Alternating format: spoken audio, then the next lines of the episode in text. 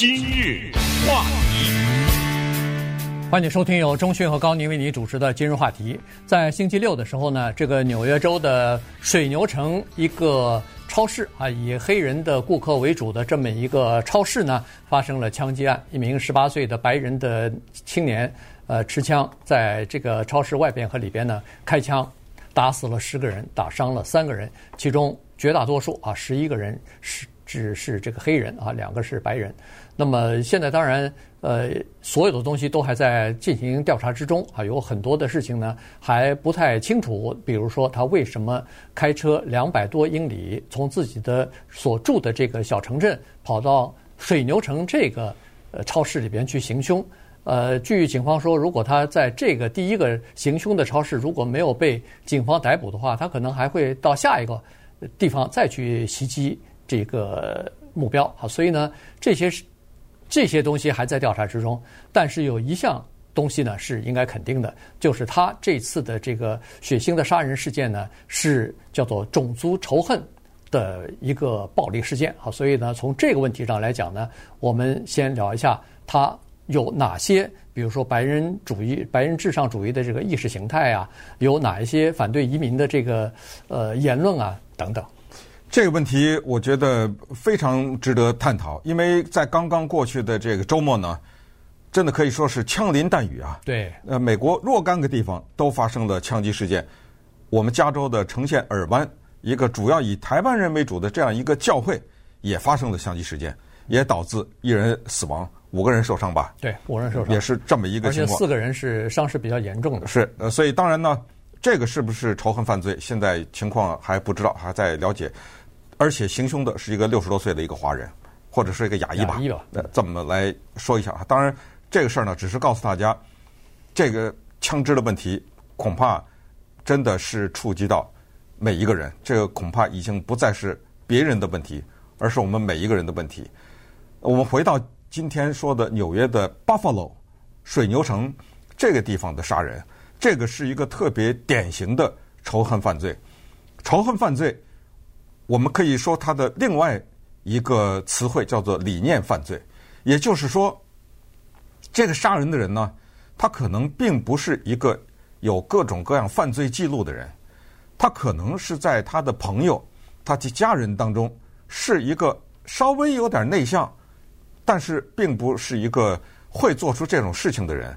常常是事情发生以后，这些人身边的人感到吃惊，想不到他会怎么怎么样。可是呢，在他的内心世界当中，有一种理念，而这个理念呢，支撑着他可以做我们认为是大逆不道的事情，但是他可以非常光明正大的去做这个事情，因为他坚信着某种理念。顺便说一下啊，一九七九年诺贝尔物理奖获得者 Steven Weinberg 说过一句特别著名的话，他是说呢。如果没有理念，当然这个理念呢，他原话说的是宗教啊，好人做好事，坏人做坏事。只有当有了理念或者说宗教的时候，才会让好人做坏事。这个怎么引发出这样的一个说法呢？怎么理解呢？我们想九一一劫持飞机的那些人，他们是不是视死如归？呃，他们在学习开飞机的时候就没有学降落。他们知道这个任务，当飞机上天了以后，他们就永远不会回来了。这些人几乎没有任何一个人，据我所知，有任何的犯罪记录。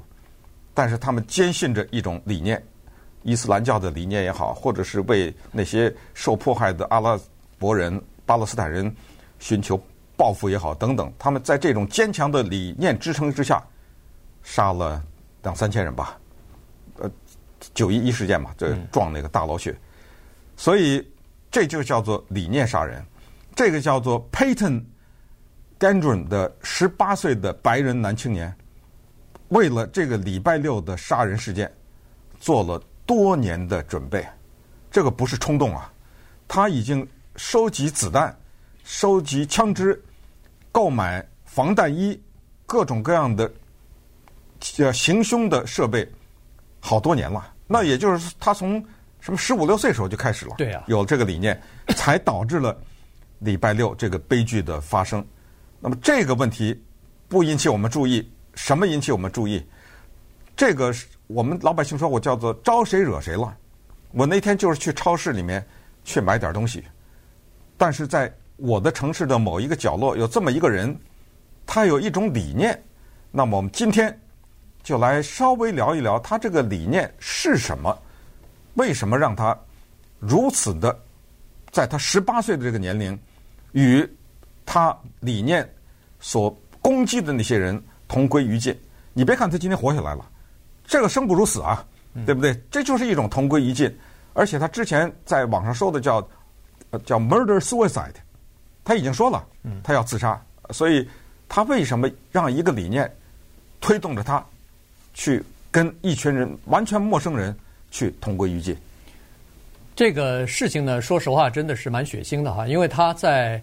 呃，杀人的一开始呢，他戴着一个头盔啊，这个呃，然后浑身全身都是穿着军队的服装嘛，然后还穿着防弹背心什么的，所以他实际上是背他这个有三三支武器呢，全部是这个大规模的杀伤武器啊，都是长一一把长枪，一把散弹枪，还有一把就是他呃行凶的那个呃什么 A 二十五啊，这个自动步半自动步枪啊，所以呢，他是呃。戴的头盔上面有个摄摄影机啊，所以呢，他实际上在前一半时间呢是在叫做实况在转播呢，就在直播他当时发生的一些事情啊，当时开枪打中谁啊什么的，都通过这个呃头盔上戴着这个呃摄像头啊给转播出去了，所以这是一个精心呃设计的一个东西啊，而且呢，他被逮捕之后，呃，他在网上的。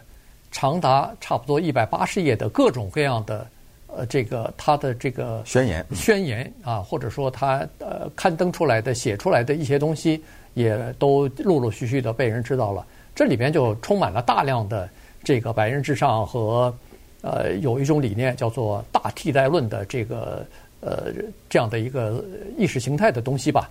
呃，反对移民啊，呃，担心白人。的这个文化会消失，担心白人最终将会被呃少数族裔的呃这个或者是黑人或者是犹太人等等少数族裔的呃叫做他们说的白人至上的人说是叫做劣等民族的后裔所吞没等等哈，所以呢，他在这个呃理念当中，他就惊呼啊，是说他要作为一个叫做保卫捍卫他的这个白人的这种理念呢。他要去，就是采取行动吧。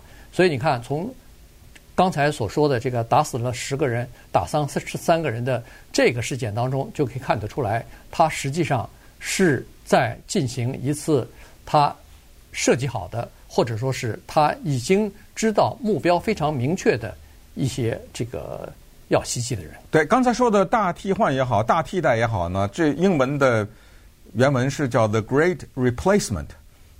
replace 嘛，就是替换了。对对，The Great Replacement 大替换的这种理论哪儿来的？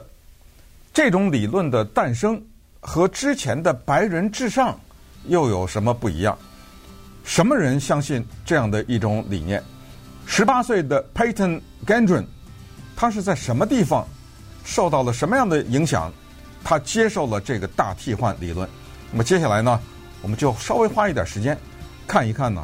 这个实际上并不是这么新的一个东西，而且这个事情呢，每一个人关于大替换和这个生存危机这个问题，我们每个人其实都在不同的层次上有所接触。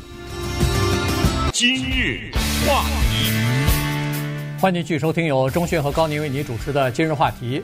呃，今天呢，我们是从这个在周末啊发生在水牛城的一起呃杀人事件，一个种族仇恨的这样一个暴力的事件呢，来稍微聊一下它背后深层次的原因啊。这个就是大替代论。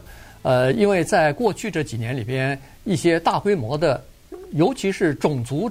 这个仇恨方面的犯罪呢，很多的作案人都在他们的，比如说政治宣言，或者是在这个网络上，或者是呃社群平台当中，都不同不约而同地引用了这个这个理论啊，就是大替代论。你比如说，在二零一九年，我们加州的 Poway 这个地方，呃，就是呃一个好像是犹太人的教教会里边，也是呃造成了杀人啊，这个呃枪手呢是引用了这个理论。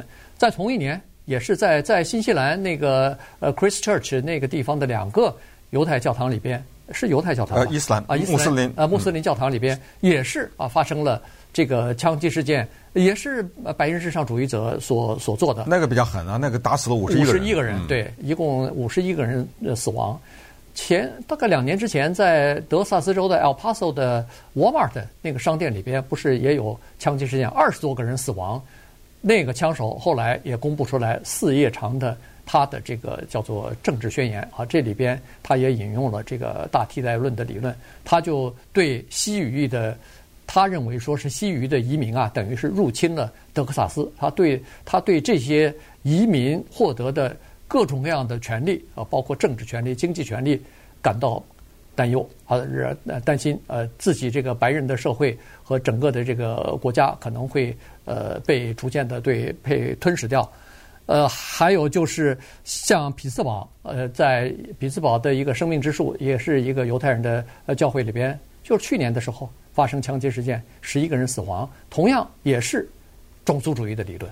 二零一五年，南卡罗来纳的那个十九岁的白人男青年跑到黑人教会里，对不对？坐在那，连续打死了九个黑人，那个绝对的是一个仇恨犯罪。他也是受到了这个大替换理论的影响，所以我们有必要讲一讲。因为这个事情啊，关键就是看你从什么角度去想，包括华人在内。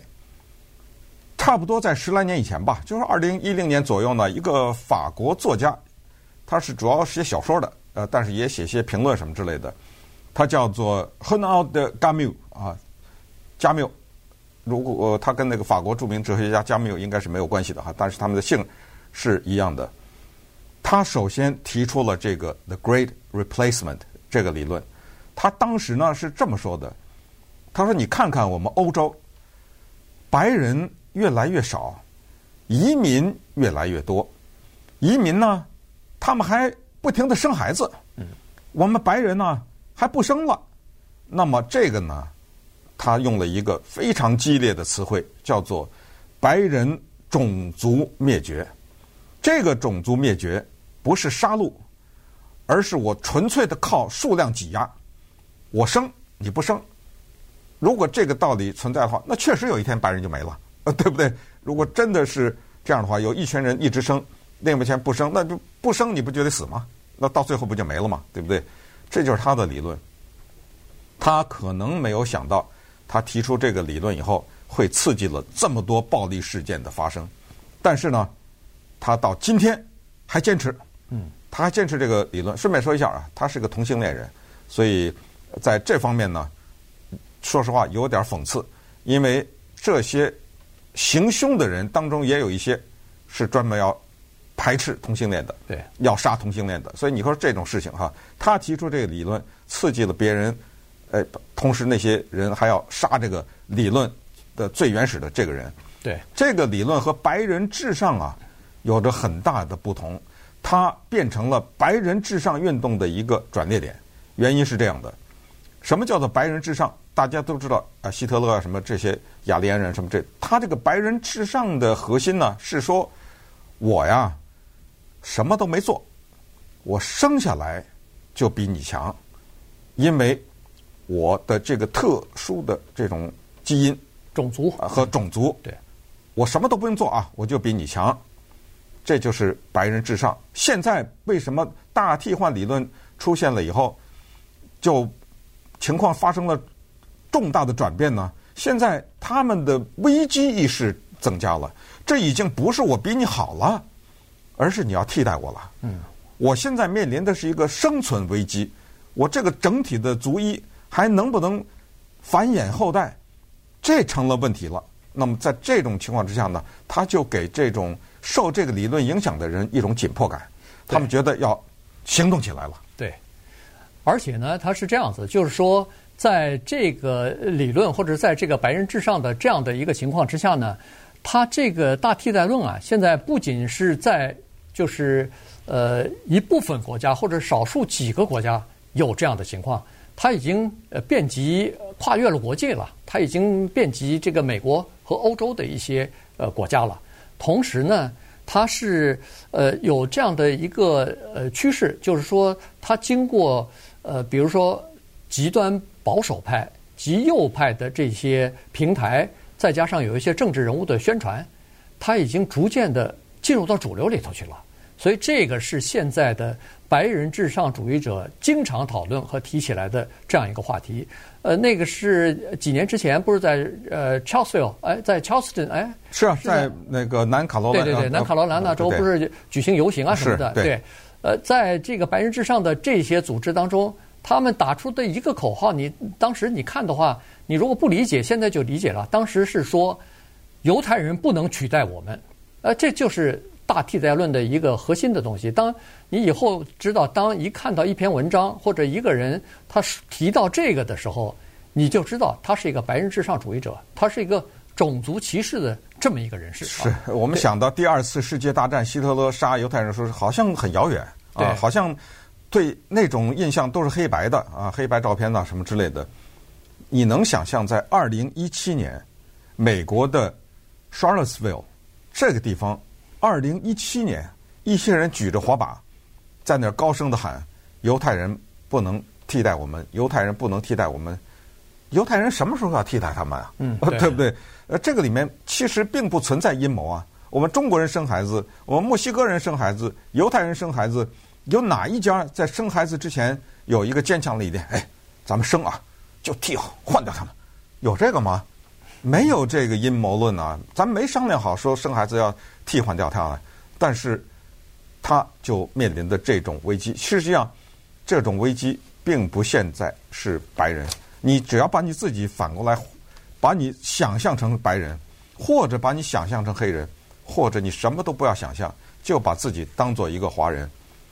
当年大概一两年以前，传说在中国的广州来了大量的非洲的黑人，听过这消息吧？对不对？那个时候一些。甚至是我的大学的同学，我看到他们在微信上发的一些言论，那是清清楚楚的大替代论啊！就是说这些人得控制啊，那不行啊，他们怎么怎么样啊，跟我们的女性什么结合呀，什么什么，他会替代我们呐？这广州没了，沦陷了，什么什么之类的，这种言论也听到了。对不对？对，其实大替代论根本不是二零一零年那个法国作家他提出来，他只不过提出了这个词汇。但是人类从一开始排斥外乡人，或者是对移民的恐惧，这个你看看圣经的出埃及记，你都可以看到。那以色列人从埃及跑什么跑啊？那不就是因为法老他说的：“看呐，这以色列民比我们还多，又比我们强盛，来吧。”我们不如用巧计待他们。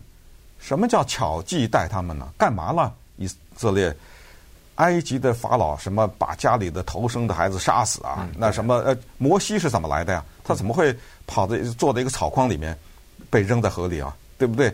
所谓的巧计就是这个，这就就大替代论呐。所以他是有一个人在二零一零年左右提出来，但是这哪是新鲜的理论呢？是不是？就是这是人类生存。一直要面对的这么一个问题。那么，在美国的历史上呢，有一个人物是大替代论的特别有影响的这个人，而这个人的影响到今天还叫做呃阴魂不散呐啊。那稍等会儿我们再看看这个人是谁，而且他这个理论是特别的清楚，还不是一个光是这么泛泛的一说，他有很多具体的执行的方针。当然，他不是杀人，但是呢。这个会刺激人去杀人。今日话题，欢迎您继续收听由中迅和高宁为您主持的《今日话题》。呃，刚才呢，我们说了这个现在的白人至上的或者是种族主义的呃一些呃团体啊、组织啊，他们以现在呢使用的叫大替换论啊，大概是用这个东西呢来。呃，作为一个共同的理念啊，然后他们担心的就是白人的文明和白人呢可能会被种族灭绝。那么，在这个理论尽管是二零一零年或者说这个名词提出来，但实际上这个想法那就是有很多的很很深的这个根源了。其实，在七十多年前，美国就有一个联邦的参议员，也曾经担任过密西西比州的州长。他就是这样一个论点的，呃，怎么说？不光是持有者，同时他也是所有这些论点的一个相当代表性的人物，在政坛里边哈。这个人的名字叫 Theodore 呃，Billbo 啊，他呢，一九三五年到一九四七年在联邦的参议院担任过十来年的参议员，而在这个之前，他曾经担任过两任的密西西比州的州长。那么他在任期间就曾经推出过各种各样的种族主义的呃这个反犹太人的这样的这个政策啊，所以呢，一九四七年比较呃算是一个他的一个政治理念呃大公开的这么一年，因为他在那年呢。呃，出了一本书啊，他的这本书呢，就把他的政治理念和种族主义的这个思想呢，就完全包括在里边了。他这个书的名字呢，叫做“请你自己选择，要一个种族要种族隔离，还是要叫做种族通婚同化”。他实际上在这个书里头，实际上就明明白白、赤裸裸的就表现出对黑人的这个厌恶。和这个憎恶和这个仇视，呃，包括甚至在那个年代，他犹太人和意大利人都算在他这里头。对，哎，所以那个时候呢，华人还不构成对美国白人的主要的威胁。你认为一个有这样理念的人会把华人给摘出来吗？说华人不算啊，是不是？这都是叫做有色人种。我说的华裔当然是亚裔了哈，都算在这个里面。一九四七年的这一本书啊。从逻辑上，从理念上是有这么几点。第一，这个理念一定要大家记住啊，到今天还是这样，就是辉煌的人类文明和文化是由白种人创造的。举例来说，咱们看世界名画，咱们听交响乐，咱们读世界名著。你读过菲律宾人写的世界名著吗？是不是？你看过阿富汗人画的世界名画吗？你听过我就不举例子啊，填空的人写的交响乐吗？所以是不是这个特别的有说服力？当年 Donald Trump 在华沙一个演讲开篇，的就是说我们创造了交响乐，我们创造了西方文明。这个话也是说给他的支持者听的。为什么突然之间在一个讲话当中讲这个东西啊？因为他知道。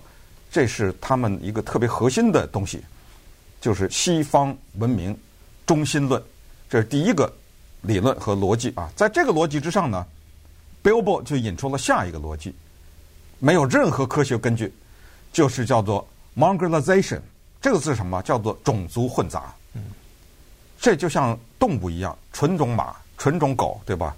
咱不能给混了，混了那叫杂种。所以他说呢。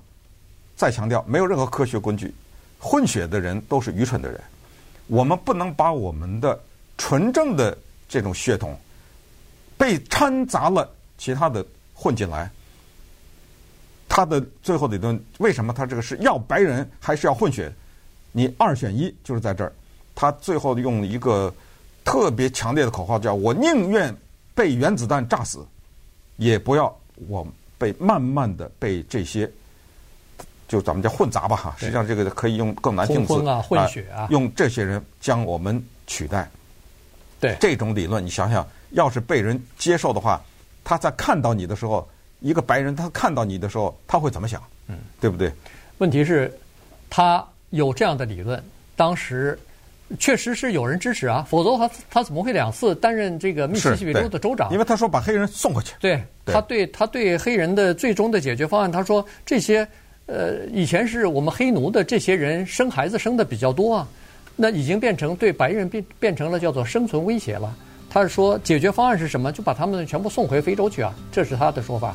然后他还说了，他说我对世界上所有的关于种族关系的书我已经研究透了，呃，对吧？上下三万年人类史我都研究了，呃，这做出的结论就是刚才所说的这个结论啊。杂种的这个文化，杂种的这个人种是不可取的。埃及怎么灭亡的？对，是不是？对，就是因为掺杂了外族的血液嘛。然后他还这个呃这么说过，没有任何的科学依据。他说，以目前黑人和白人之间的杂交的速度来看，他说这个经过九代人，差不多就是三百年啊。他说，在我们美国将没有白人，也没有黑人，只有一个人叫通婚的这个杂种人，呃，黄种人或者是呃，就是叫做杂种人了。他说：“你要这个结果吗？你看他在当时书里头就是这么写的。”